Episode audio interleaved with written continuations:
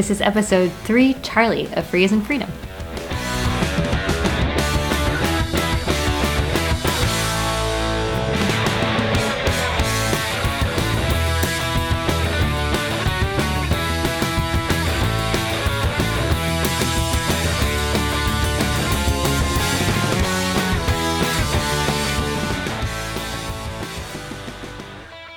I'm Karen Sandler. And I'm Bradley Kuhn. This is Free as in Freedom. We're back with another talk from the FOSDEM 2013 Yep. Policy and Legal Issues Dev Room, as coordinated by Tom Marble with assistance from us and Richard Fontana. Exactly.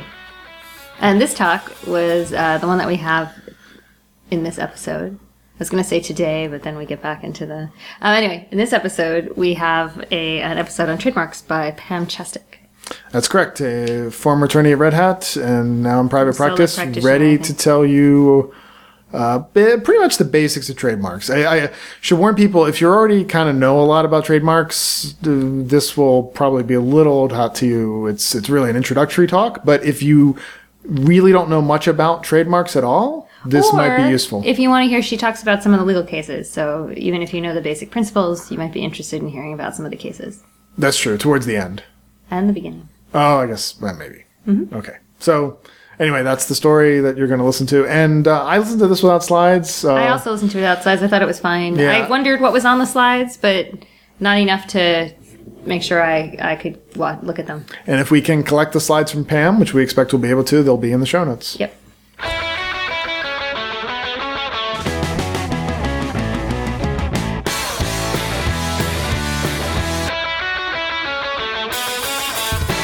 Thank you for joining us again in the Legal Issues and Policy Dev Room. And next up is Pamela Chestek. Thank you. Um, thank you so much. So I'm Pam Chestek. I was formerly at Red Hat and now I'm in private practice. Uh, I was at Red Hat for, for about four years and uh, first off let me say everything I know about copyright and open source I learned from Richard Fontana. I thought I understood it before that until I met Richard. But um, but uh, but I do consider myself a bit of an expert on trademark law, and that's so that's what I'm here to talk about, and um, the special challenges um, uh, of trademarks and open source. So one of the things, um, so this is what you're here for. If this is not what you came for, then you can go someplace else. Uh, one of the yay more batteries. We do have to return them once they are. okay. I don't know. Oh, okay. Uh, Stolen thank you. Thank you very much. You're welcome. They are the last one. Okay. Great. Sorry. There your backups. Yep. Excellent. Um, so, so as I said, I'm a U.S. lawyer, so I necessarily have a U.S. perspective. And for those of you who know anything about trademark law, know that the U.S. has um, a, a pretty expansive view, more expansive than most other countries about trademarks. Um, but but there is a commonality to trademark law because it's all based on the same premise around the world, which is, you know, we it, it's all about a consumer transaction, about um, about consumer behavior. So there's a commonality that you'll find among all the laws. Um, and so also for that reason, I'm, I'm trying not to um, sort of identify specifically any one body of law. I'm trying to speak on a fairly global level, but just with, again, with the sort of caveat that I am a US lawyer. Um, so, so I also, so I'm not going to be talking about, you know, sections of the Lanham Act or sections of the EU directive or anything like that. I, I actually will be to some extent, but, but I really want to drill down more to sort of the fundamental level of we as consumers, sort of, you know, that trademarks are something that are common to all of our human experience. You know, our, our professional life or open source aside, we go into grocery stores and we buy food, and, and trademarks are a fact of our life, which is one of the reasons I like working with them so much. Is is we all have a common experience, a common expectation, and so there is sort of- sort of, you know, driven from your gut kind of feeling about what's going on with trademarks and what's right and what's not right and what's confusing. So, um, what's what what is different maybe so so trademark law and copyright law are different and protect different interests. And and that's a pretty maybe an obvious thing to say but i think it's also a really important thing to keep in mind. Um, consume uh, a copyright really is more sort of a, a bilateral situation where i have a copyright and you may want to use it there's in the in, when we're talking about trademarks there's a third player in that and that's the consumer And so um, trademark law is designed to protect the consumer. So what's interesting here is um, the consumer doesn't have any standing in a trademark lawsuit or does, doesn't have any standing in a trademark case. Um, but it's the consumer that, that we're out to protect. And so it's the trademark owner who is put in the role of the protector of the consumer. So speaking for the consumer, even though the consumer isn't there for to have a voice, but but that's that's what the that's what the measure of infringement is. Is is a consumer going to be confused? So there's this sort of weird. What I always thought like was a weird dynamic of this. It's not just a two-party relationship that we're trying to figure out. There's this there's this influencer of the consumer that is taken into account, and so um, trademark law kind of takes that into um, into account in, in coming up with legal doctrine as this this sort of third player. So one thing that um, so we'll start with uh, common. I kind of hear commonly. I don't have a trademark.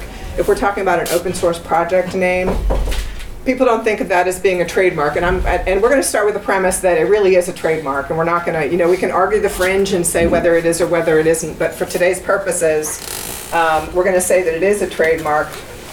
This is the world of trademarks as I see them, or the world. Let me say the world of you know open source project names and trademarks. So maybe we have this kind of big circle that's just that's just a project name and it's not serving a trademark function, just like a personal name may not serve a trademark function. Then there's this big green circle of trademarks, and, it, and in the and in the middle of it, you know, is this kind of small section of registered trademarks.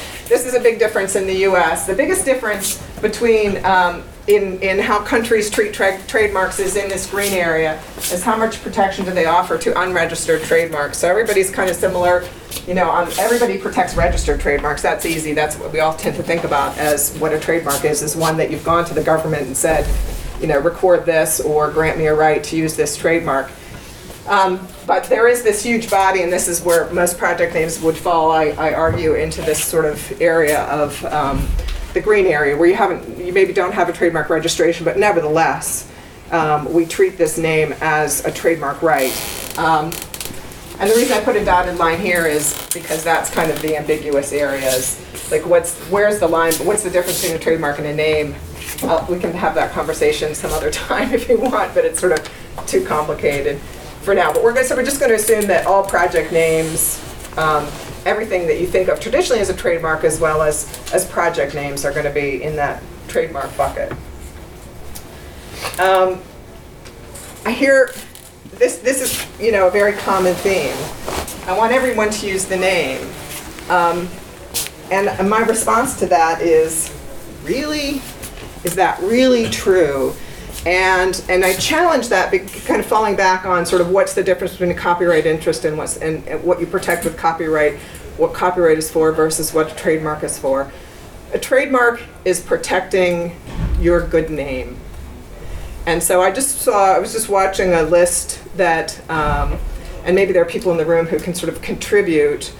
Um, I, I was just watching a list where there was discussion of when there are malfeasors out there who are doing malicious things with your open source project, how do you stop them? The only tool you have to stop them with is the trademark. And so you go after them with, you know, a cease and desist letter or something like that. And we're talking about sort of pretty malicious behavior here. I don't know if anybody, do you have an example you'd like to share? Or Yes, well, the, the, I think the email you're referring to is one that I wrote.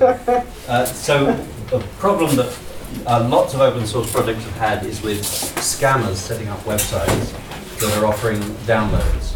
Uh, and the way this, this scam works is the scammer uh, gets a, a deceptive domain name uh, that is incorporates your project name or sounds like a misspelling of your project name or they use Google AdWords or a similar mechanism to draw in people who are searching for software like yours. They direct them to their site and they offer a, uh, a they offer to let the the uh, searcher download the software. But in order to get the download, they tell the user that they have to give some credit card details in order to verify their identity or possibly to pay the cost of the bandwidth.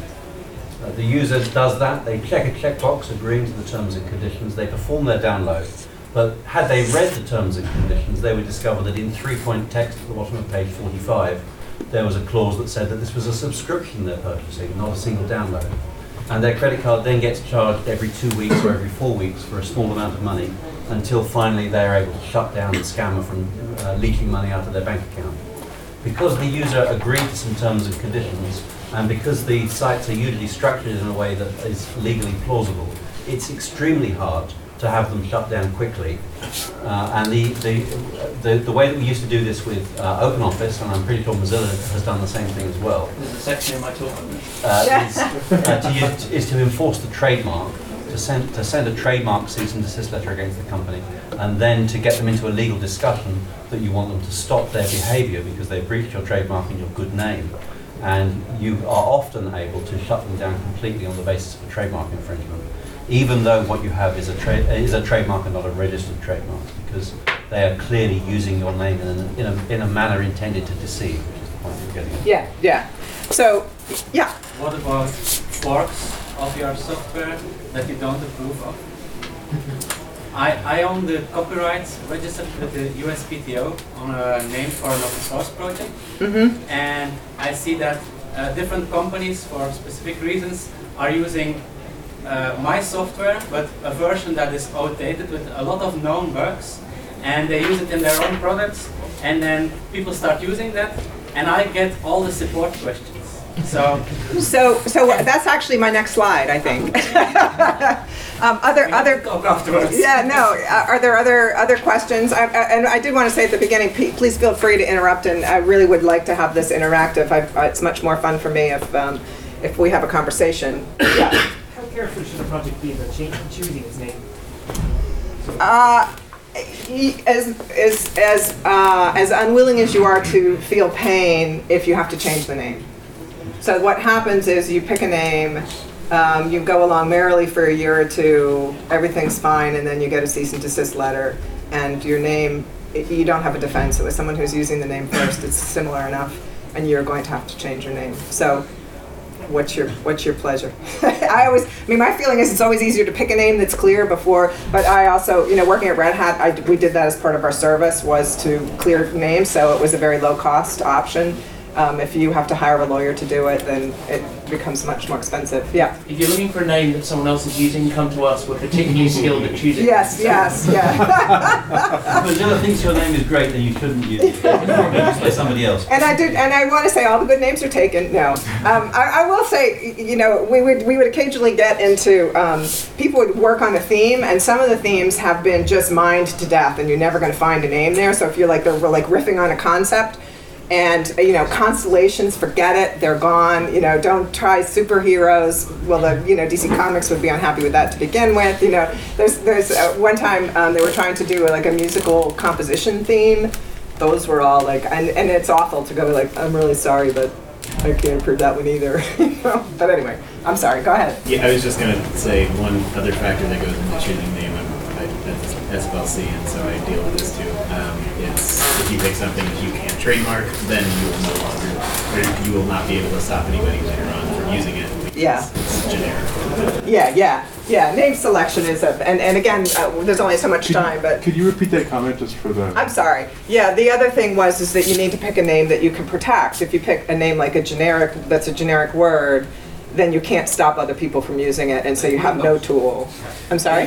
Windows. Windows. Windows, like Windows. Wi- Well, if you have a lot of money, then may, it might be possible.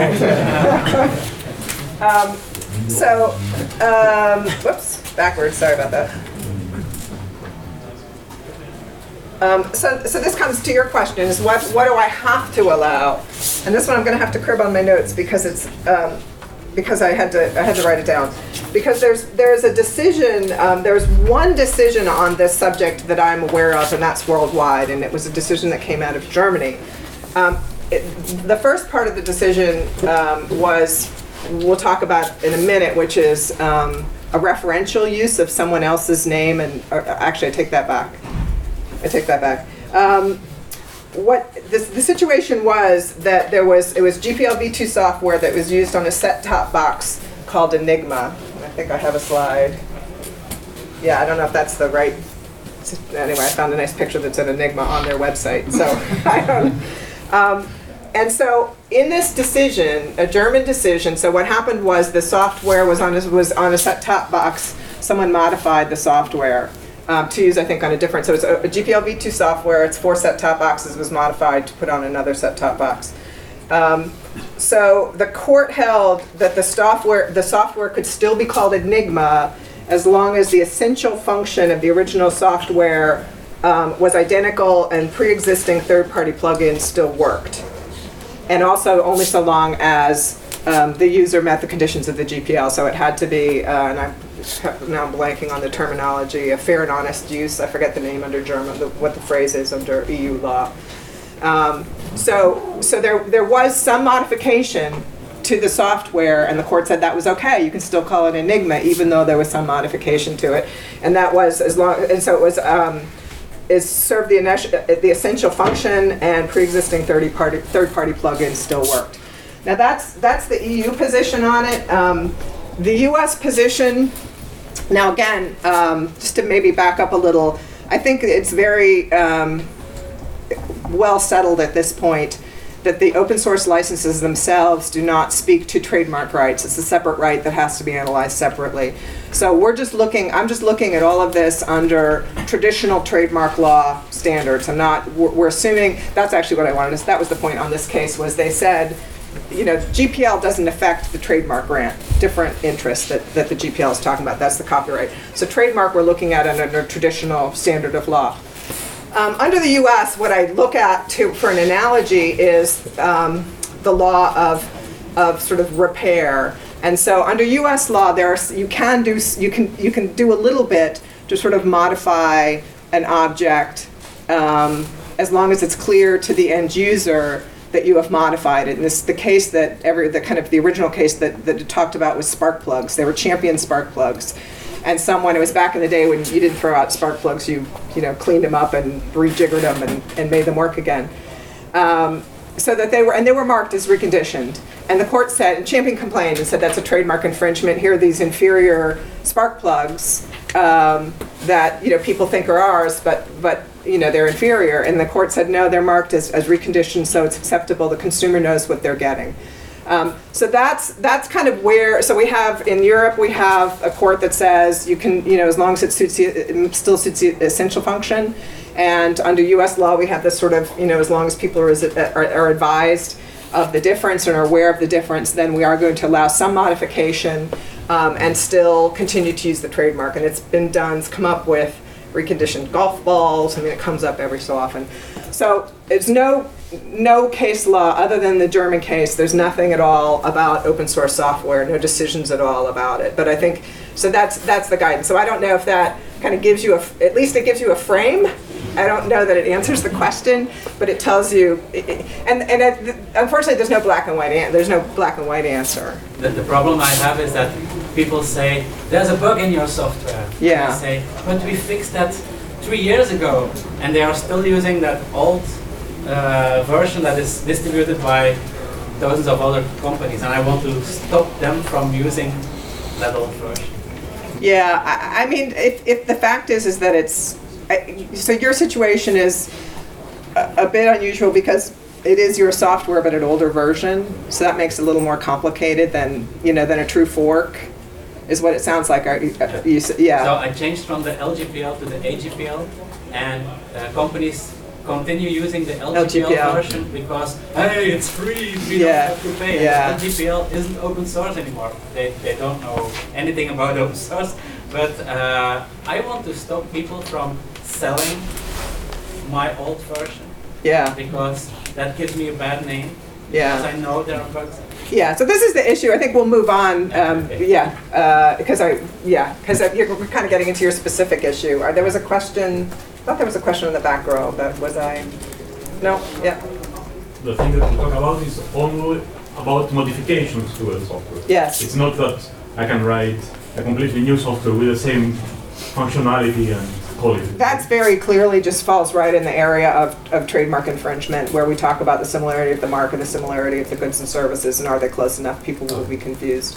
And that's when we're talking about clearing names, that's what we're looking at. I mean, I, you know, I, I don't clear a name, I may find a proprietary software that's somewhat different. I may find, you know, if I have something that's on the um, operating system level and there's an application level software with the same name, I may say, nah, it's too close. That's, that's that scenario.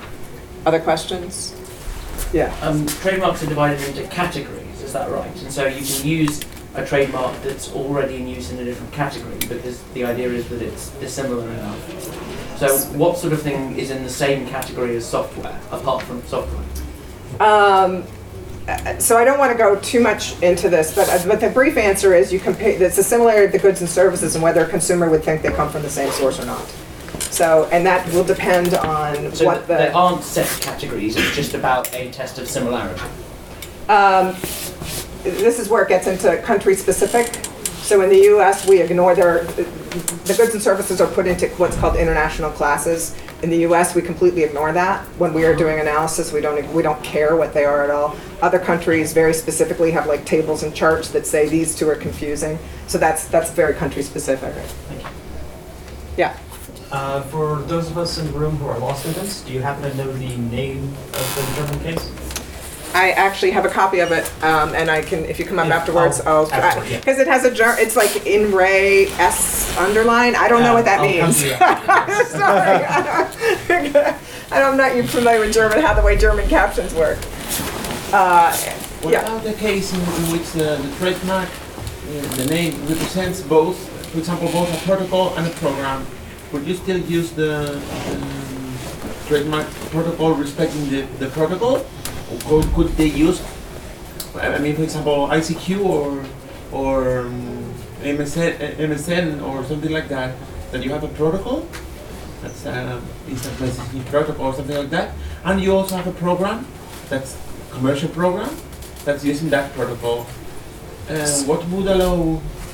I mean, you you for example uh, do a fork. Uh, I'm sorry, do a, a program that uses that protocol to connect to Microsoft Network, something like that, and you go with similar name as the protocol, which in fact is like imagine Skype, for example. You, you do a free Skype program Yeah. that used the, Skype protocol, but not the Skype uh, program. Could you use something like that?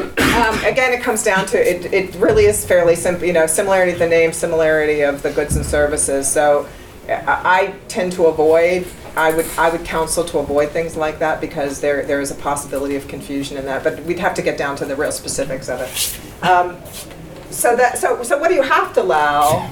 um, is on one end of the spectrum. So sometimes you may wi- you may not want people to use your name, but under trademark doctrine, you, they have they are allowed to use it to some extent, um, even for modified software to some extent, perhaps. Maybe not in the U.S. Maybe. You know, I- again, I just want to point out the restrictions on the German case. This was also, you know, this was software designed to be used on um, a set-top box, so it was an embedded product. So, you know, I think maybe the analysis will be different if it was just a standalone program. But it's the only thing we have. So, so then when have you shared too much? When, so here we're back to, I want everybody to use my name. Okay, well, there is a theory under, there is a theory um, that, um, that it's possible to share too much. And there was just a very recent decision in Greece, which found that Die Grüne Punkt trademark is invalid in Greece. The reason being it was over licensed. There were too many licenses. Um, and again, I have to refer to my notes to make sure that I get this statement correct. So for Die Grüne Punkt, um, there were 95,000 licenses and 91% of Western Europe packaging used the mark. And so um, under EU law, they, they held that this was not a genuine use as a trademark. In other words, what this means, what it means is, is this doesn't signify source anymore. It doesn't mean anything. People just understood this to be, it means it's recyclable. It didn't, it didn't identify, trademark identifies a single source, a sole source. This didn't do that anymore because it became so ubiquitous, so commonplace that it became meaningless. So it didn't serve its function as a trademark. So this is, I thought that, I, I frankly thought this doctrine was something that was, that I was never going to see outside of the United States, and lo and behold, a few days ago, Die Grüne Punkt in, What, in what, is it suppo- what was it supposed to do? That trademark? Well, I mean, I, I argue. Do you know? I mean, do you, is it the question? What is Die Grüne? Are you familiar, you're familiar with Die Grüne Punkt or no? Oh, okay. So Die Grüne Punkt is um, basically it's a shakedown. Sorry, I'm an American. That's the way I think of it. um, where you would pay a licensing fee in order to put your to put this mark on um, the product, and as a result. And actually, is there someone who knows better than me, someone more familiar with it? And e- either some amount of money was contributed towards recycling. Is that what it is? Some amount of money is contributed to recycling. um, when you use this mark. Yeah. It symbolizes um, that uh, the recycling of the product or the, packaging of the product rather uh, is insured. So it symbolizes. Right, okay, right. Did, and so, um, to repeat, that was, it symbolizes that the recycling of the product is insured, that this product will be, um, recycled. Um, but there is a, there was a financial component to that too, but, but at any rate, but it was, became so commonplace that it failed to, s- it failed to serve its function as a trademark any longer. So, that's, um, under the US law, we have this great doctrine called naked licensing. It's the same idea, which is where um, you grant a license to your trademark, but you don't control how people are using it. Anybody can use it any way they, they want. It becomes meaningless as a source identifier. And that, so it's called a naked license. Um, there's some very bad case law in the United States um, that's, I, I find personally, it's kind of gone way off the rails, um, where they've taken this sort of control concept too literally. And they found it's a case called um, about free cycling, where it was it, it was a very scary case to me because um, free cycling is a sort of a philosophy um, where you just I guess people exchange stuff for free. I don't even know what it is, but there were various chapters set up, and they were organized in Yahoo groups. And um, basically, they let anybody use the trademark. Anybody could set up a group and say, "Hey, I'm a free cycling group. I'm, you know, free cycling San Bernardino," and they would say, "Great, you're a free cycling group." And there was no more control than that exercise. and the court said that that wasn't um, that that was a naked license. That the, that there was no free cycle trademark. Um, that that trademark was unenforceable. It wasn't serving its function as a trademark. Um, I strongly disagree with the court on that reasoning, but it's there. So, um, so you know, what what can you do about it? I don't know. I don't know the answer. So we have we have, you know we have a couple data points. We have De Punkt, which said too many licenses. We have a con- concept in the United States of a naked license, which is if you don't control it, um, you you're not going to have a license. But I also just saw um, in the Enigma decision, actually, there was there was a comment that. Um, t- again, talking about very widely licensed um, software, and they said, "Well, this is a positive thing. Everybody's familiar with Enigma, so so it therefore has meaning." And I'm like, "I don't get it. It doesn't. You know, I can't put all of this together." So it's very um, kind of ambiguous what's going on. I mean, I have no idea what to tell people um, about how to how to kind of do this. The things, the, the thing I think about, the thing that bothers me the most about open source, free and open source software is doesn't bother me about the software. It bothers me the legal interpretation that may happen.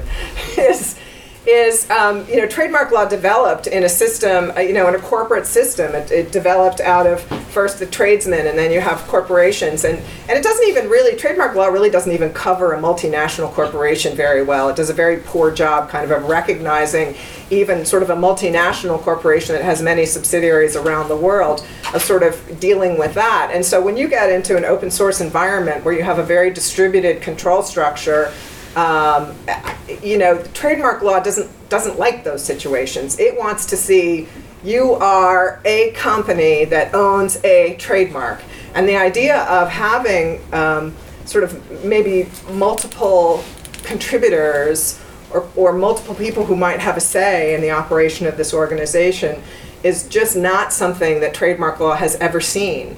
And so I'm really, and when I did see it in this free cycle case, coped with it very, very badly. And so that's, so, so when people, I may, be- you may consider me to be um, sort of overly protective, and, and that's my reason for it, is, is the trademark law just isn't ready for us. We Um, are seeing your agenda. Hmm? We are seeing your agenda. Oops. You're trailing my talk. Thank you. I am, let me get back to, oh, wait a minute. Click remind me again in five minutes and then you can try it again. Yeah. Actually, I'm trying to get back to my, uh, how do I get, you know, what I can't do, wait, there we go. There. Okay.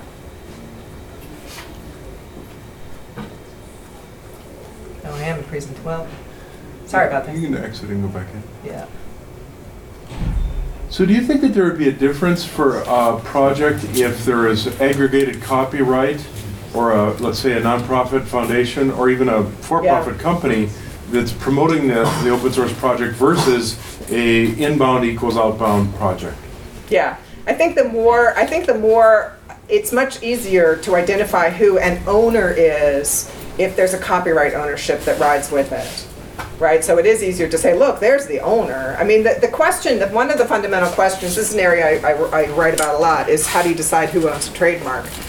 And, um, you know, a lot of it has to do with sort of exercise of control. And so if you, if you can say, look, there's a copyright owner, I think it's easy to say, oh, look, they must be uh, uh, exercising control because they're, they're, you know, if there's, um, you know, I don't worry too much about, um, about um, Linux because, you know, there is a very, contr- a fairly small level of control over who gets to commit.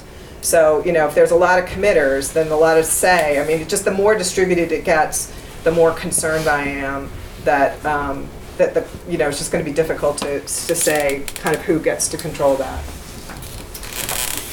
Um, let's see. But sorry, but you- you said before that it was reasonably widely accepted that the set of rights associated with copyright and trademark were, trademark were separated. So the- Tom's question kind of conflates the two together Yeah. again. So I, I w- I would have been more, uh, let's say, relaxed if your question would have been, is it better if there is a single trademark owner? Because you're putting again together the aspect of copyright ownership and the trademark ownership. So what is what? Um, I, I- that, good point. And, and I was thinking, what I was saying was, um, uh, so in terms of the license itself, the license itself does not speak to a trademark license. It's only a copyright license. It's very, very possible that the trademark and the copyright will not be owned by the same person in an open source environment. Um, figuring out who the trademark owner is is incredibly challenging sometimes, and it may there may not be a clear answer under sort of traditional doctrines. So, so the point of the copyright owner is it's easier. It's kind of a, a data point for me that says, oh wait a minute, here's somebody who I can see exercising control. Um, therefore, maybe that's the, that's also the trademark owner, but it isn't necessarily going to be the case. Um, So does only the owner have standing to do anything about trademark? I'm sorry. Does only the owner Yes. in that context have standing to do anything? Yes, only So the if owner you- has standing. If you picked up maintainership of a project that somebody else started, they're presumably, they named it, they're presumably the person in control, but they're not interested in doing project anymore. So you then can't do anything on trademark. Um, You'd have to make an argument that somehow the ownership of the trademark transferred to the new maintainer. And what happens is that these relationships don't, aren't done d- with documentation, it just happens. And then that becomes very challenging. And it- it- just from a legal perspective, it's much better if you have a piece of paper that says, you know, this is yours now. And that's true of many, many things, true of houses, you know, it's true of a lot of things, right? But, but it, but it tends to not happen with trademarks a lot, and that is something courts have to spend, they spend a lot of time sorting, sorting out. Um, one the, remember what I said about the naked licensing? Um, so where I was just talking in these cases kind of about the primary goods, and, and kind of I've been talking generally here just about the software itself, just the primary good itself. I don't even want to get near like T-shirts and mouse pads and keychains because I have no idea. Because this same standard that said you have to control the quality of the goods, okay, I get that for software. That makes sense to me. But you're going to tell me that I've got to control the quality of a T-shirt? I don't know how to make a T-shirt. I just send it to the. I just you know go to Cafe Press and ask them to print my logo on there. Like, but that's the U.S. standard of law, which is kind of out of whack. So I'm not even like I don't even know what to do with that one. Um, because you know, but if that's what the law is. Um, just to add one more complication to this whole thing, which is trademark law only stops confusing uses. Um, and this might, and I thought this might have been where your question was coming from, but you can always use it, you can always talk about someone else's product. You can always say, and we have to do that, we have to say that, you know, I'm compatible, that I run on top of. Yeah. So does that mean when I get a, a, a letter from some film company saying, you know, we want to use, uh, you know, we want someone to use Firefox in our film, right? They don't need to ask under trademark law because there's no way that that could confuse someone into using a browser that isn't Firefox and thinking that it's Firefox. Um, you know, the answer to that 10 years ago would have been clearly you don't need permission. But as people have started to ask permission, people start to think you need permission, and consumers start to get confused. And, peop and we know about endorsements in movies. We know that companies pay to have their products placed in movies. So the industry has blur- started to blur that line. And I would prefer that, that we not, I would prefer it we be nice and clean and we say, no, of course you don't need a license because there's no confusion there. But with that, and, and it's, and it's, um, cases come out on both sides of that, uh, and we can, that we can talk about that. The ones, uh, the one, the the, the law, the, the lawsuits that are brought are where someone is put in a disparaging light and they complain about it, and that's, that's where you see the litigation is when it's a disparaging use. Related to that question, what's, what about the case of the Windows logo compatibility test or things like that? Um, I don't, yeah, logos, You need a certain amount to, to comply with a certain amount of conditions to actually be able to display that logo. Yeah, um, because uh, uh, under U.S. law, um, you only c- you you are only allowed to use as little as necessary to convey the information. So so under U.S. law, I consider it to be a pretty bright line, and this is the way I counsel people: is you don't get to use the logo. Um, because you can say Windows and that will express it. And, and Microsoft has a licensing program for the logos, and then you have to go in and sign a license in order to be allowed to use the logo. So um, that's this again. There, you know, I think there's some discontinuity between what the law says and what we see in practice because we've become so used to seeing little icons, you know, Facebook and Twitter and all of those that we that now at this point, like the law would say, oh no, you have to use the word Twitter. And, and I'm like, that's crazy. But, you know, so it's where, it's where the business operates it's kind of differently from the way that the law currently stands. So one thing would be the trademark, and another different thing would be a logo or an icon. Yes, logo, logo or icon design form, probably, probably there is no, you don't get to use it under this, you know, th- this theory that's, this referential use theory, we get to talk about it. Isn't the Windows, it's a certification mark, isn't it? Like you're certifying, it- isn't the Microsoft program? That's, a that's certification one of them, but I'm not sure, I'm not sure the parameters of what else there might be besides just having to sign the license agreement. It might be stuff, I, I don't know. I think there's like a a test suite. Is there a test suite? Yeah, yeah. Yeah. But you could still talk about the certification program and use the certification logo while talking about the certification logo. If, if you needed to talk about the logo itself, Yeah. you could use the logo. Other, all right, what are we, what are we going to next? So these, so, so to distill this all down into basic principles, you can't, you can't exercise full control. You have to, there's some degree of modification that you have to permit, but we don't know how much that is.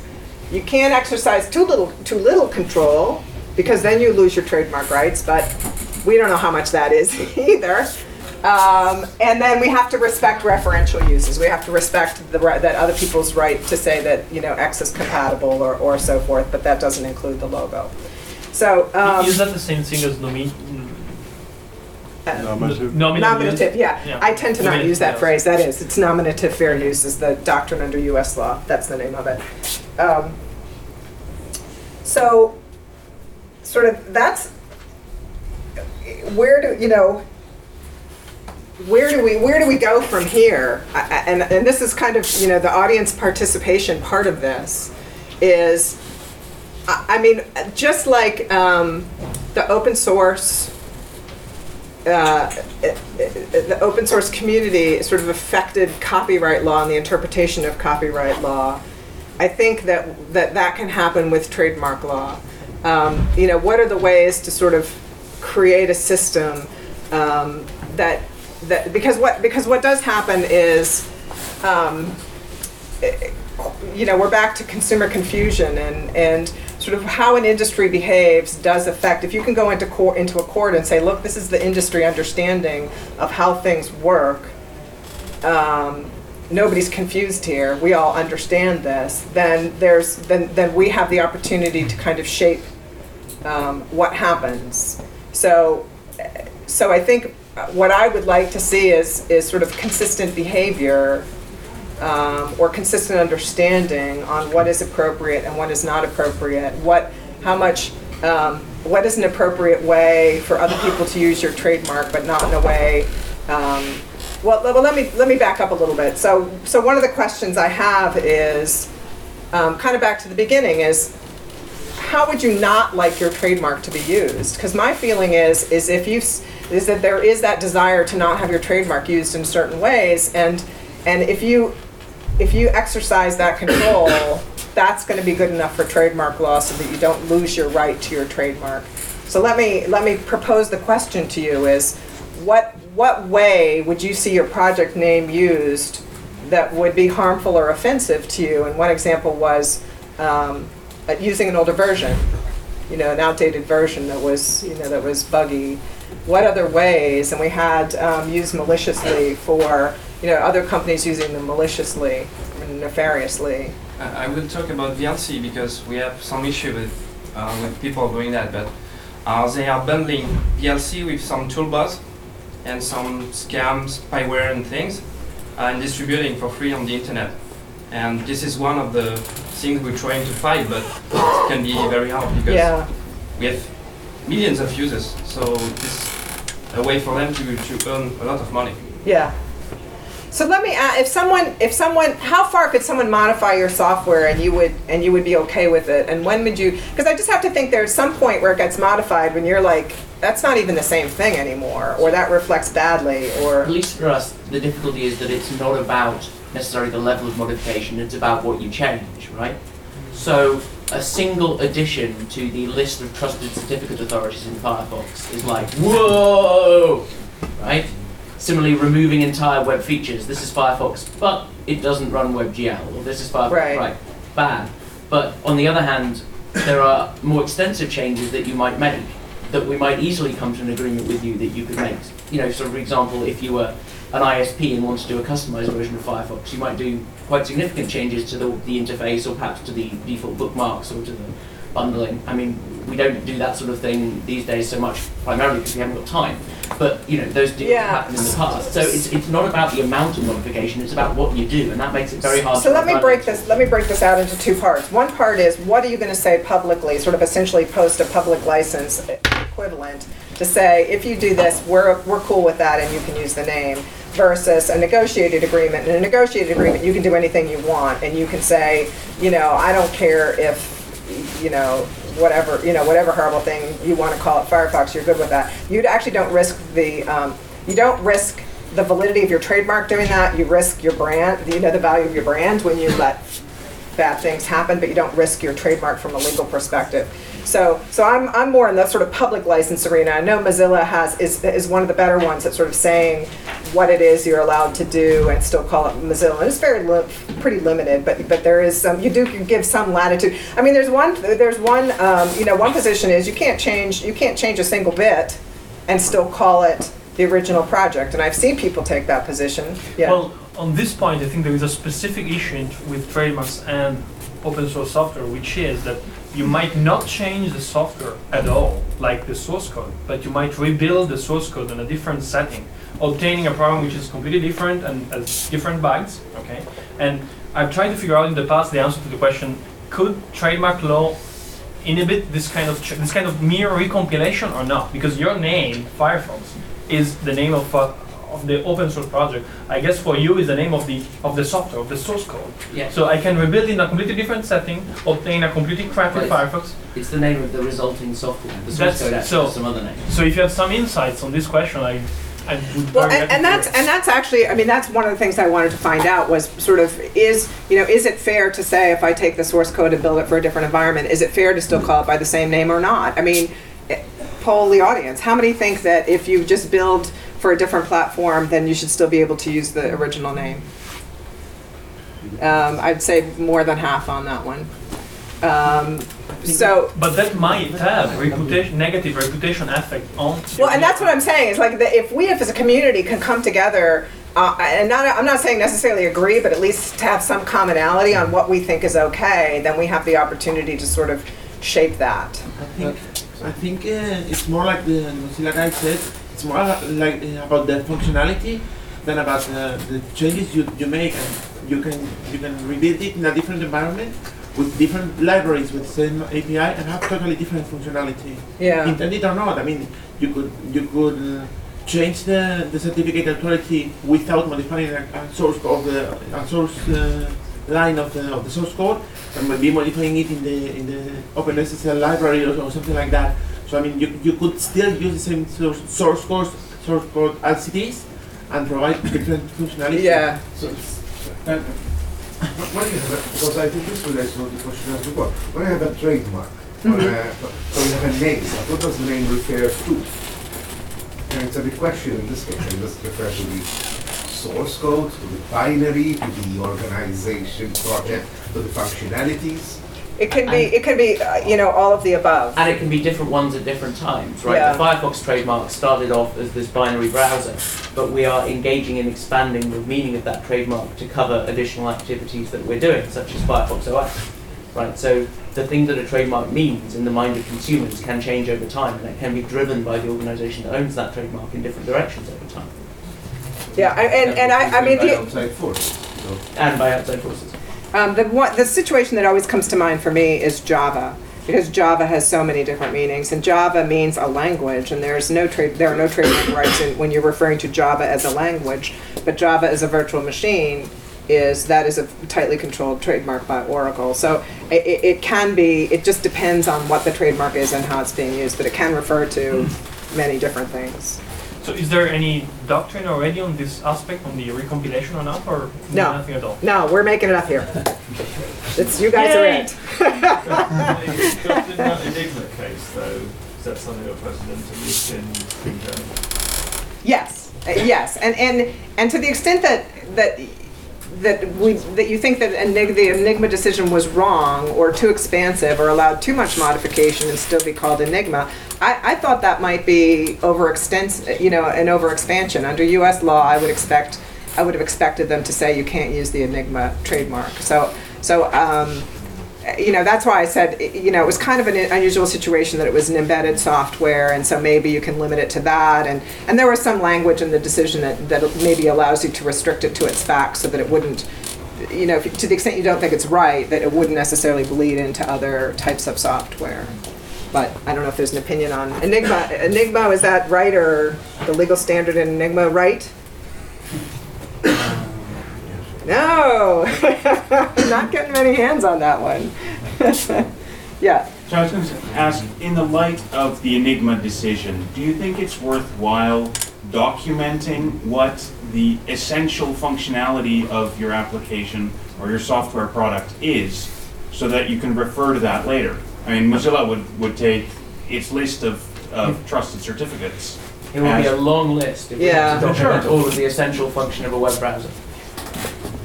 I, I, I yeah. Would that be worthwhile?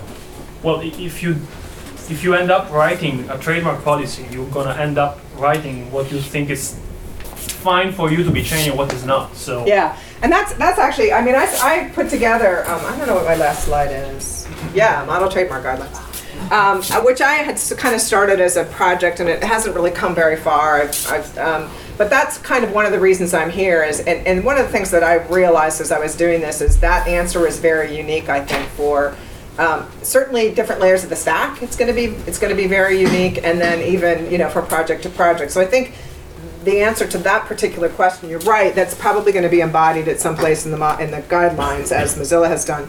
Um, but I also think it might be unique. But if we can come to sort of some agreement on what that is in a you know in a model trademark guidelines, I think that would be helpful. I don't know where to go. Has we not had? How about over here? Yeah, Can you. trademark law protect something that's not necessarily directly user visible, like suppose something is primarily machine readable? If a, a program looks up a cryptography service and there's Yeah. a name of that cryptography service that says Microsoft cryptography service or Mozilla cryptography service, can you go replace? I have the same question almost, so I might ask it at the same time. Uh, say the trademark of a, a, a say the SendMail. Say they have a trademark on SendMail, the company name. It's also the name of their product. When you invoke SendMail from the script, you put SendMail.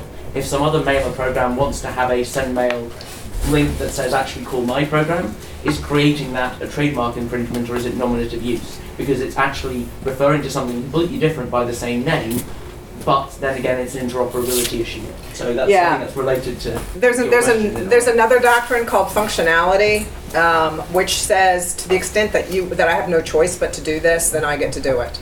So you can't use a trademark as a lock on something. To the extent you, it turns into a lock, then people have to be able to use it to unlock the to unlock the, the, the lock. And in the in the case that I'm the case that I get that from is um, was a uh, game controller, uh, Sega. Nintendo was that. No, I think it was Sega, because they were using the letter string. It was Nintendo who was suing Sega over the use of the name Nintendo. There are two cases. Two cases, One which- about Nintendo and one about Sega. Okay, all right, well, bro- well, we're all right. But, uh, but I have the doc, I have the theory right, right? Is, is to the extent that you try to lock it by using a trademark, you can't enforce your trademark against that. But in, in, in that, in in the SendMail case, suppose you, you make a malicious program called SendMail, but it's only, it's not something someone would ever type. You Say it's only called by a script. I mean,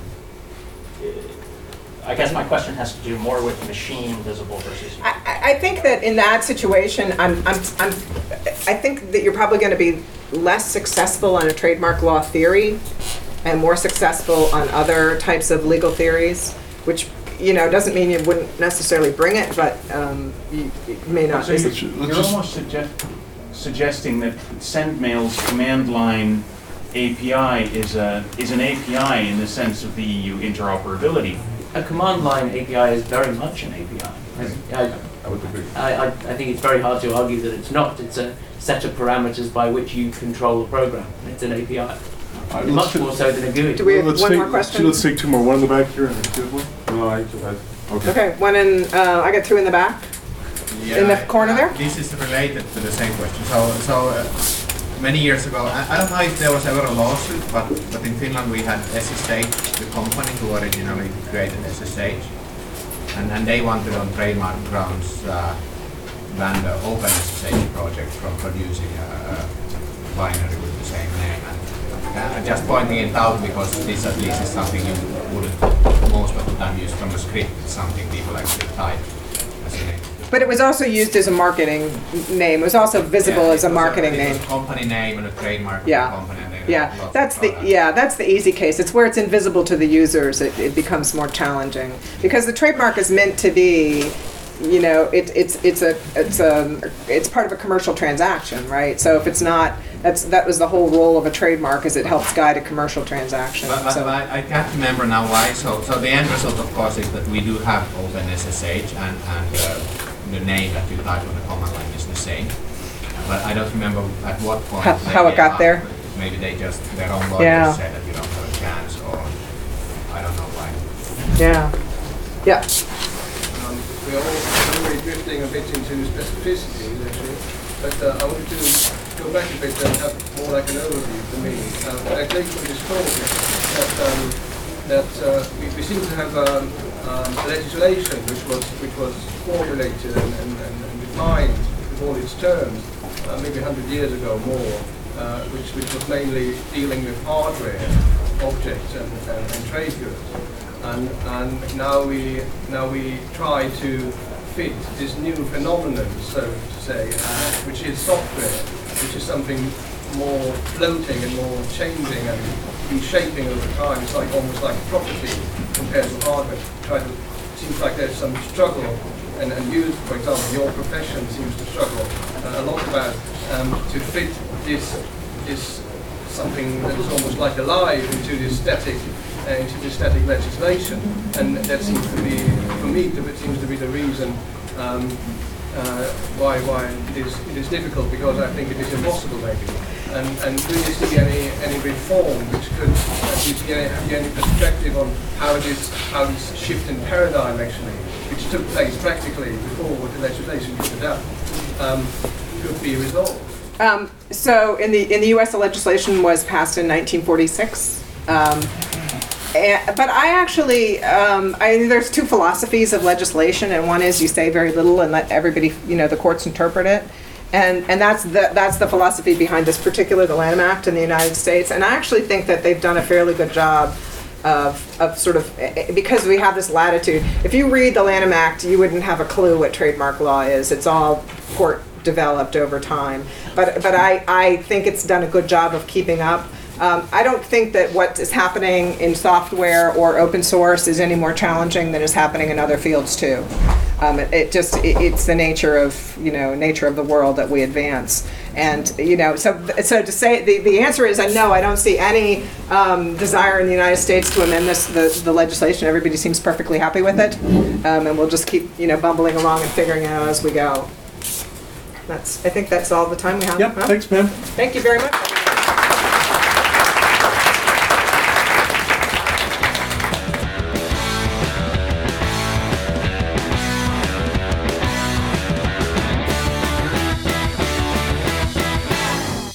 So, Karen, I have to ad- admit something. I, I hope Pam won't be offended, but I really the trademark talk you gave, I liked better.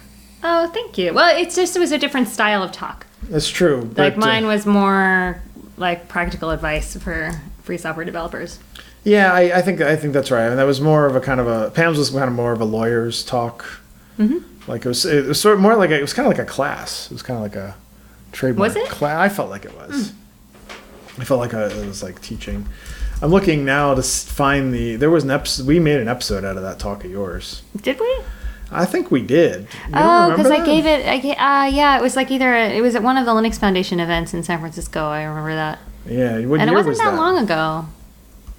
It wasn't that long ago.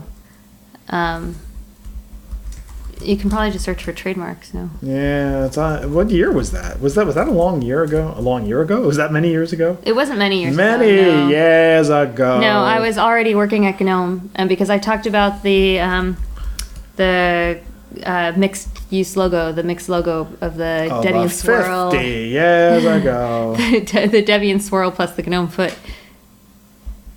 Uh, yeah, you did. I remember that. So Did that I, uh, uh, am I was already at GNOME. Maybe maybe we didn't make that a. a a And show. Conservancy was already participating in the outreach program for women because I announced that at the beginning. So that must have been as well. 2012, and so Yeah. maybe we never. But here's Richard's talk. Ah, we only released Richard's talk from that.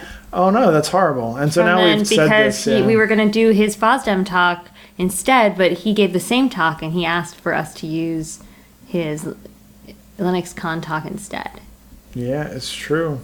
So, but uh, there was an article about my talk on LWN. Oh, that's what I'm thinking. So we'll link to that article so you can at least read about Karen's talk. I guess we didn't record it. Maybe I was very practical. I gave a lot. I gave like free software examples that you may know about, kind of thing. Maybe maybe I I, got to talk still. about fish pedicures, which I always always. I remember that too. So, um, so we'll give a link to that in the show notes, and, and I think that was a really good talk on trademarks. And I guess we never broadcast it because maybe I have a, a recording of it on some hard drive somewhere. Maybe I did record it. Do you remember? Do you remember a microphone being in front of you? Yes, it it was definitely there. Oh. Um, but I think there was some problem with some of the recording that day. Anyway, Oh. Anyway, so so um, we're sorry if you never heard that talk, but there is an article about it. I think I think Yeah. that's right. Um, let's make sure that's true. Do you remember that, or you remember that for sure? I'm positive because it was sent to me much later, Oh, okay. and I was taken by surprise. Why were you taken by surprise? I was. I'm always surprised when anybody wants to talk about the things that I do or say. I don't know why that's the case, since you know I give talks all the time, and you know the things that I work on I consider to be very important. But Okay, well, it's uh, but yeah. So I think I think Pam, but but instead of talking about your talk, uh, you'd have to look for trademarks and well, my I name. haven't found it. So If you, anyway, if you just search for my name and Okay, trademarks. fine, fine, fine. But, Um, uh, but I this makes for great listening. and indeed, it was 2012. Yeah. Indeed, there is an article about it that we'll it was the to in the show collaboration notes. summit, not was the Con. Collaboration summit and uh, and so and so Karen Karen gave that talk more on it was more a free software project centric uh, talk I think It's because you know, I mean, from my perspective, that's where you know that's where I was coming from, having worked at SFLC and you know been advising different free software projects about their trademark stuff. It you know, this was that's more of where. Um, where I found interest, but Pam has a completely different perspective, having been inside a big company. well yeah and also coming from Nike and sort of being a Mhm. trademark lawyer for some big powerful Yep. evil corporation trademark brand kind of thing and then learning about the free software stuff after that I, and I think probably some of the stuff that she uh, she brings up I think we do need to talk about uh, in, in some sense because Well, I thought it was very interesting to hear her say, you know, hear her talk about whether or not the way that we use marks is trademarks and logos is changing and whether the law will change flexibly around that. Because she had it both ways in her talk. She said that on the one hand, you know, the law was very strict about certain things and it's just the way it is. And then on the other hand, she said, she said, you know, you know, in a lot of ways, trademark is in the eye of the beholder. It's about whether consumers will be confused or not. And she also said that the ways, you know, the the understanding that businesses have about the way logos and trademarks will be used has changed fundamentally so that it's stepped away from the law. And since that, you know, there's that flexibility within the law, I think there's there's a really strong argument to be made that our, you know, our norms are changing and that ultimately the law will have to reflect that. Well, I, yeah, I, I, don't know. I, I, I get, I worry when, uh, and we'll hear other talks later in this series where people are saying, that oh, well, the, the law's going to have to change or you're going to have to change and one of them's going to have to happen. And, and That's I, I not what I'm saying. Yeah. What I'm saying is that the whole point of trademark law is all structured around the idea of whether or not consumers will be confused. Right? Yeah, and consumers are more savvy, basically. And and it's not just that consumers are more savvy, it's just the way that we refer to pro- products has changed. yeah, I mean, she did make that point about the about about Twitter and Facebook being Mhm. being completely iconic and Exactly. And and that you actually to refer to them you use the picture. You use the logo when you refer to them potentially. Hmm. Like you it's just sort of an expected thing and consumers, the public is not going to be confused to think that just because you use the little Twitter logo that you are affiliated with Twitter. Everybody knows that if you put the little Twitter logo, it just means you should click it and go to Twitter. other microblogging services are available. Yeah, but I mean, but Identica doesn't have this little, you know, doesn't have a little logo little that's everywhere. It does, but it's not. It's not the same kind of like, you know, iconic logo that has established a long, you know, a huge. I'm, I'm not saying it doesn't have trademark protection. It surely does from its use, but the way that you see the Twitter mark used is not. You know, there are alternatives to Twitter, but the example of the logo is not translatable to Identica. See, I think Leo Laporte should have enforced his twit trademark against Twitter when they started. You've said this many times. I have. I never said this on the Oddcast. Is that true? I don't think so. Okay, you may have said it on. But I think he should have because it would just would have been funny. It just would have been funny. Um, uh, yeah. So I, but I, I think I think that I mean the, the the place where where it's really helpful to hear from a traditional trademark lawyer who's learned recently about free software, uh, like like Pam is. Um, I think. I, I I think her main question was very useful. Her main question was free software developers need to think about uses you don't like. And and she had this point that there are uses you don't like. And I think that's actually true. Yeah, I, I think think, so. I think most free software projects uh, are not the way she was describing. Like we just want them to use the name. That she's right that there are uses they wouldn't like, and if you can define those uses you don't like, your trademarks are, are you can protect them and, and hold them, uphold them. Well, that's like you know every time you put to I, I mean it's a good idea to come up with a trademark policy because when you do I mean my old standard trademark policy which I think you drew from when you made conservancy's trademark policy but mine always mine had had different areas for discussion you know it had like how do you feel about this usage and that usage and this other usage Yeah, that's part of the like the email that they get sent now. Yeah. So you know, I you know, I think you got to bake that into the basic discussion about how you want, you know, what you how you want to use your mark and uh, what you expect from your trademarks. Yeah, I we think- don't need to look at it. I, I just want to see if, um, yeah. Um, so we forked this from somewhere, so I don't know where it was forked from. Sorry. From me. Okay. I think so. I think so. Yeah, I was I was looking at the the, the Although I, there's it's material not log really that the- recognizable. So I, Yeah. maybe maybe Tony took it from something he had used before. I don't know. we could read all the logs here. We could we could. But I do know that would there our was- listeners. Do you think our listeners would enjoy us reading No. commit logs No, from? definitely Oh, see, not. this was like a big uh, reorder of the repository there. So who knows where it came from? I'd have to Mhm. chase that with follow copies and. Let's not. Okay, well, I, I, I mean, we, we could make this a tutorial of how to chase something down in a repository history. I don't think that our listeners would. I, I, th- I, think, some of our listeners actually would like that, but they not on a trademark it's show. pretty off topic for us. It's true.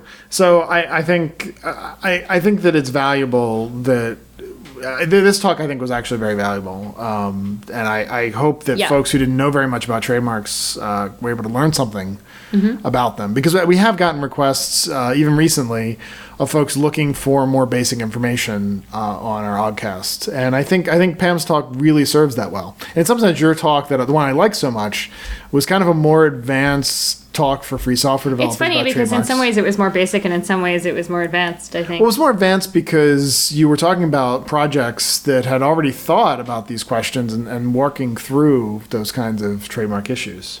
yeah, and just showing examples of what really can go wrong and how to work through that. Yeah, it's uh, more of a more of a thing. So, so one one of the things that troubled me that Pam said was that she said that having the copyright hold well she said owner which I don't know but, but, but I'll say it the way I would say it holding the copyrights Yeah. as well as the trademark somehow helps your trademark enforceability and that really disturbed me I think I don't know that I I I think you could make an argument that if they're centralized holding of copyright, it often would correspond to trademark enforceability because you have a central, you know, central control over, you know, like an identifiable source of the software.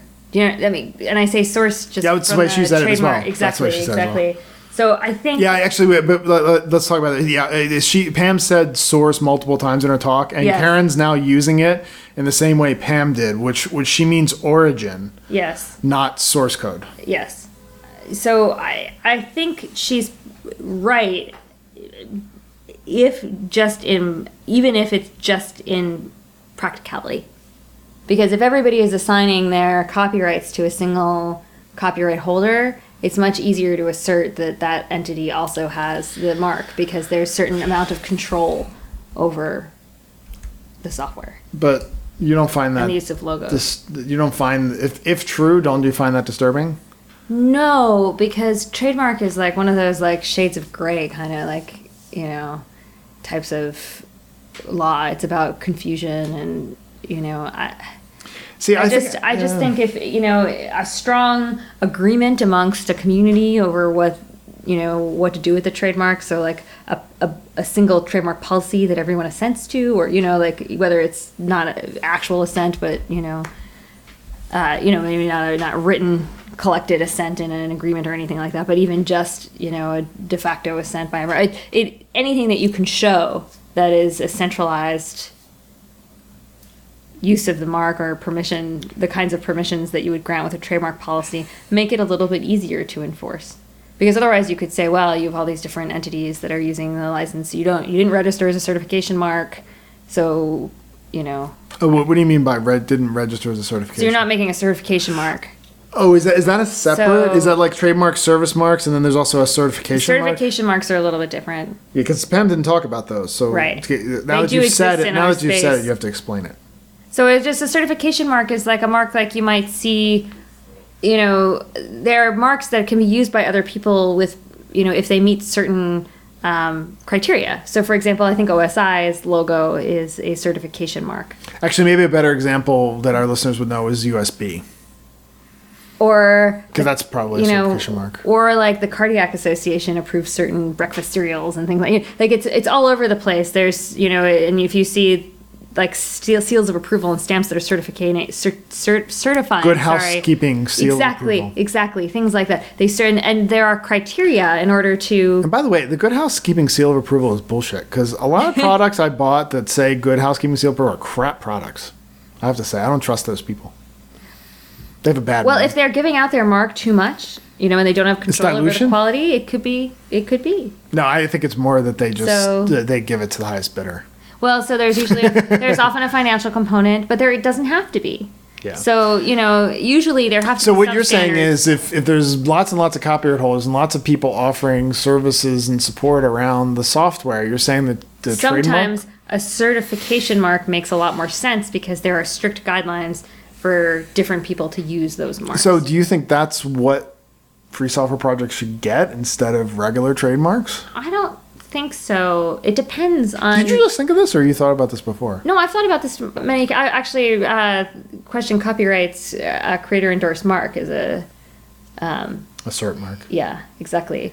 Um, so it's something I've I've really thought about in the past. But it just depends on how the mark is going to be used and by whom and for what purpose, and what you really what you think the likelihood is of confusion and of lawsuits. Well, I, I think it's unlikely that free. Uh, what what? So so I, I have some uh, uh, probably more than many other people in the free software world. Uh, maybe a lot of people in the free software world. I've helped free software projects use their trademarks, and people people love to talk about how Conservancy does GPL enforcement. We actually do some trademark enforcement as oh, well. and GNOME does in trademark enforcement all the time. Yeah, um, but we do a, we do it for like a lot of different projects, and the number one request is uh, something to do with people being on Twitter, either saying they're the project or getting the project's name out from under them. And Twitter or- has has So- criteria that, that yeah, and you can use the trademark to get to get to get to end stuff and Yep. change stuff and, and all that. So so, but that's the number one request by far. By like, but but like that's out, out, outclasses all the other issues. And I would say that combined. trademark work is probably the top, the top legal amount of legal work that I do for GNOME Foundation. Yeah. That you know, otherwise I'm mostly doing non-legal stuff. Right. I have But- some nonprofit stuff, and But the, the thing is, is that is that basically uh, community misrepresentation is the biggest thing they want to prevent. And notwithstanding that you can get Twitter to do what you want pretty much with your trademark and and, and get your Twitter accounts back. back to Twitter. But my, my point my point is that notwithstanding that, enforcing community representation of people saying I'm from the project when I'm not, or saying they are the project when they're not, that's not tra- trademark's not the best at that in some sense. Well, it depends. It depends.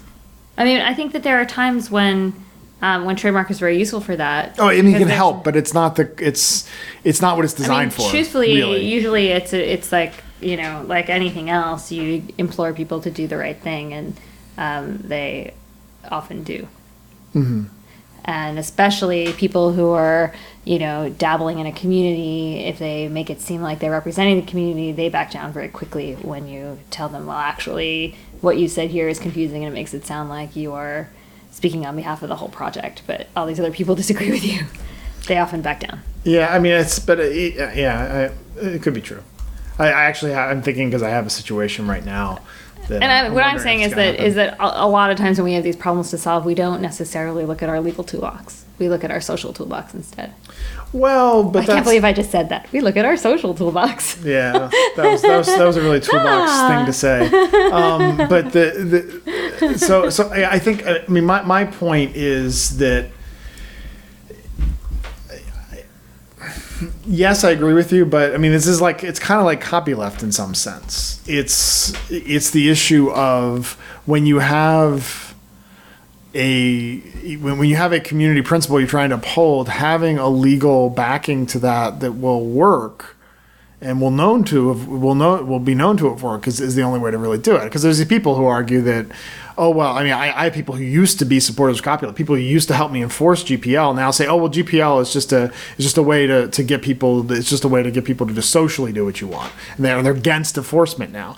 But I think the only reason it works socially is because the enforcement is always there as a as a secondary means if the social aspects don't work, and so I think trademarks kind of have to be if they can't be used that way to protect projects, uh, you know, from from the. Well, it's just so expensive to do so.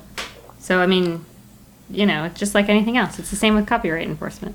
Yeah, but I, th- I mean, I think I think projects. I mean, I think the thing Pam's right about is that projects need need to need to to do some of this, right? I mean, they need to care more about how their names used. I, I, that I kind of, I really kind of agree with Pam on that. I was surprised that I mean, I didn't think I would com- agree so much with her, but I kind of agree with her that projects ought to, and, and you were saying this somewhat too in your talk uh, last year, that projects need to actually try, enforce their trademark, and, and not just because that it's a use it or enforce it or lose it regime, but because they should be standing up for the name that they care about. It's their well, identity. Also, because the whole point of, as I said, the f- basis of trademark law is whether consumers will be confused. Like, you don't want people to be confused about what is coming from you and what isn't, what is from your free software project and your community and what isn't. And that's, I mean, I, and that's the that's the you know the whole thing.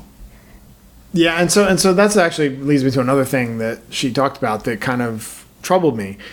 But that's not her fault. It's the it's the legal fault. And it's the same in copyright law that that well at least copyright law with with with reference to copyleft that the party that's harmed doesn't have the cause of action. So the, the consumer that's confused doesn't have a cause of action under trademark law. Just like in copyleft, the user who didn't get the source code generally doesn't have a cause of action under copyright law. The, what, what, what's what's wrong? I mean, our legal system's messed up. That the people harmed don't have the right to, to action under the regimes that are supposed to be protecting them. That's a very interesting point. I hadn't thought about that parallel. That's interesting. Because if, if they're just saying it's interesting, but you see what I'm saying? I mean, say It is more. interesting. Say more. Say, say, say more about how awesome what I said is. no, I just mean I want to hear what your thoughts are, just I know, beyond um, interesting. I, I, it's just I say it's interesting because I'm thinking about it. Because some people say things are interesting to say that they're stupid. You know that, right? Well, isn't that interesting? Huh. People say. I'm just making sure you're not doing that. No, but look at that. Yeah, this is. I'm not going to say what this is uh, because it's uh, it's an issue of ongoing action, but it is a website that's using a lot of logos of free software projects, and we at Conservancy, because some of our logos are mixed in, have determined that they have nothing to do with our projects.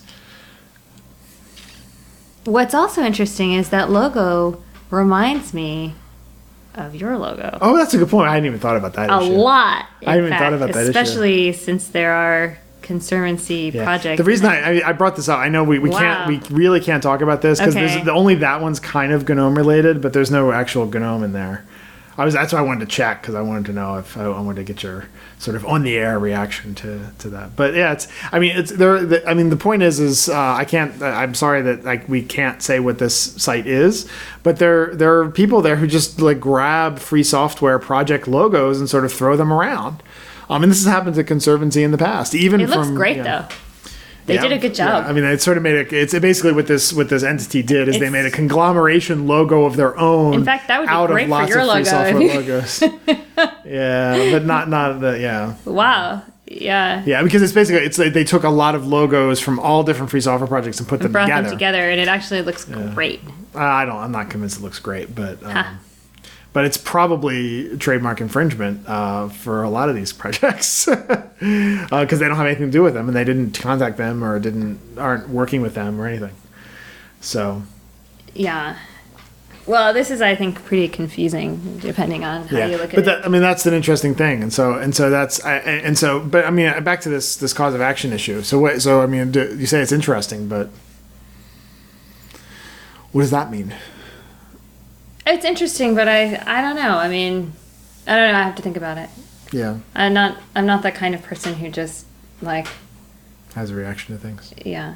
and says it. Well, because in this in this in this case, it's sort of like it's sort of like you know evaluating. Well, what if we lived in an alternate world where you could, where you you know where those people did have the right were the right holders. I know, yeah, I'm sure there are that's negative consequences No, I didn't to want it, to- and because oh, you I mentioned to- it, oh, I'm yeah. like going I- down the road of okay, well, what if Yeah. what if that were the case? What are the bad things that come along with it? And I Right. just uh, oh, I definitely don't want to do that. I, I'm I cannot stand academics who, and, and you guys will hear some of this later, um, uh, in later episodes. That, that I just can't stand academics who are saying, well, well, the way it should be this, and we should just convince I the people. in cannot wait to have that conversation. But yeah, but but to, to, we'll just convince the people in power who absolutely have no reason to listen to us whatsoever, uh, unless we have billions of dollars, uh, which we don't, uh, to, to just fix these systems and, and make them. Because wouldn't the systems be great if they work this way, right? And I'm just, uh, I, I don't want, I didn't want to take you down that road.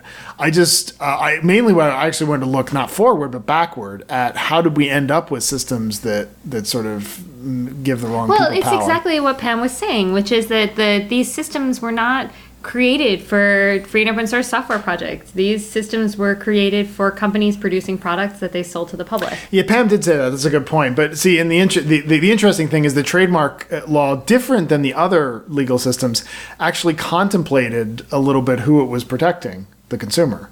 Hmm These other laws don't. I mean, copyright doesn't. Right, actually, that's don't. true. That's something that's kind of Actually, patent law originally did. There's a good example in patent law, which is now gone since the since the the so the Patent Deform Act that was passed recently. But um, patent law did have false marking, and and you had that there was a bounty system where anybody could bring a, fa- a, a, a incorrectly marked uh, patented uh, object. Like so, if you if you ever get like a, a great example is when you get those little. Um, those little sweet and low packets. the packets of, of yeah, well, that was that was a great about? example. That was that was not the example I was thinking of. But, Oh, but oh. but any any anything where you get something a physical thing that has a patent number on it or says patented and has a number, that number has to be a valid patent that's currently active.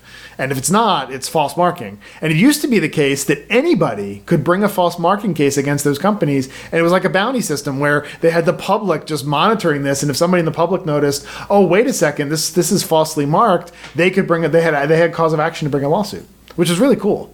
And now it's gone. And that was actually the same solution that Larry Lessig proposed to solve spam, which was that everybody should have a cause of action against spammers. Mhm.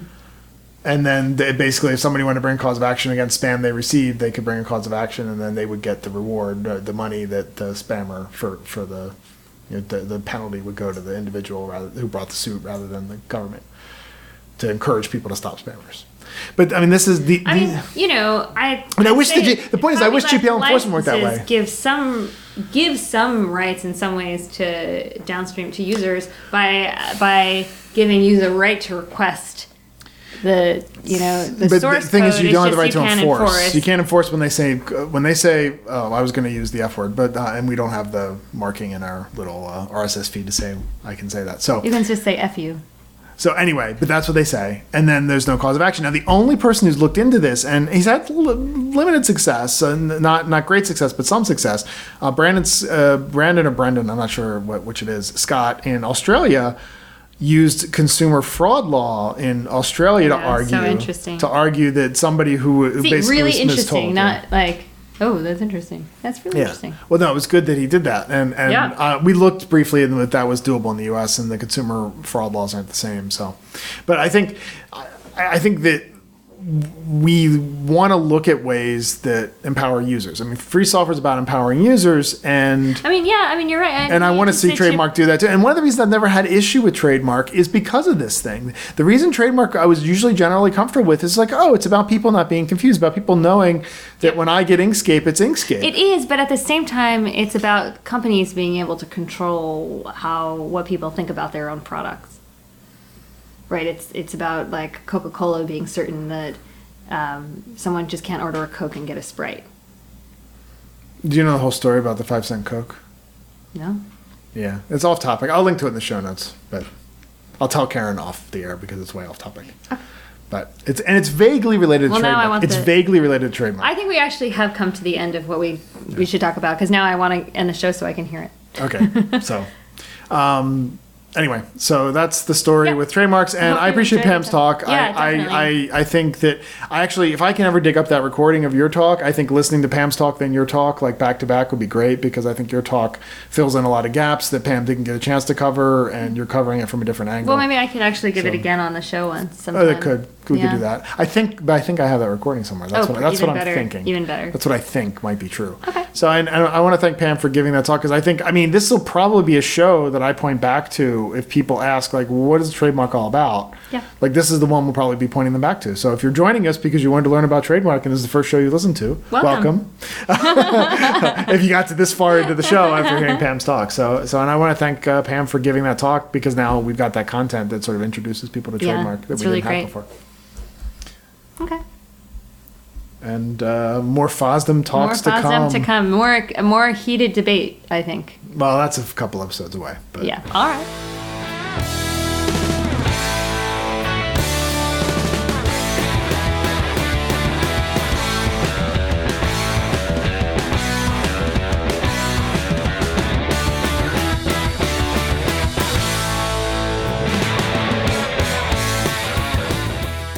As in Freedom is produced by Dan Lynch of Pod Factory and can be found at podfactory.org.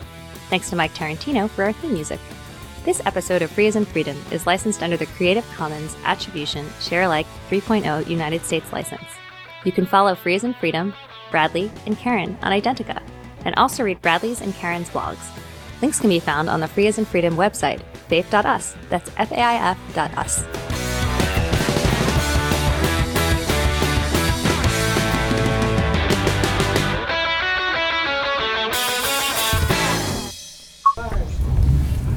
We've got bars. So it's working out. All right.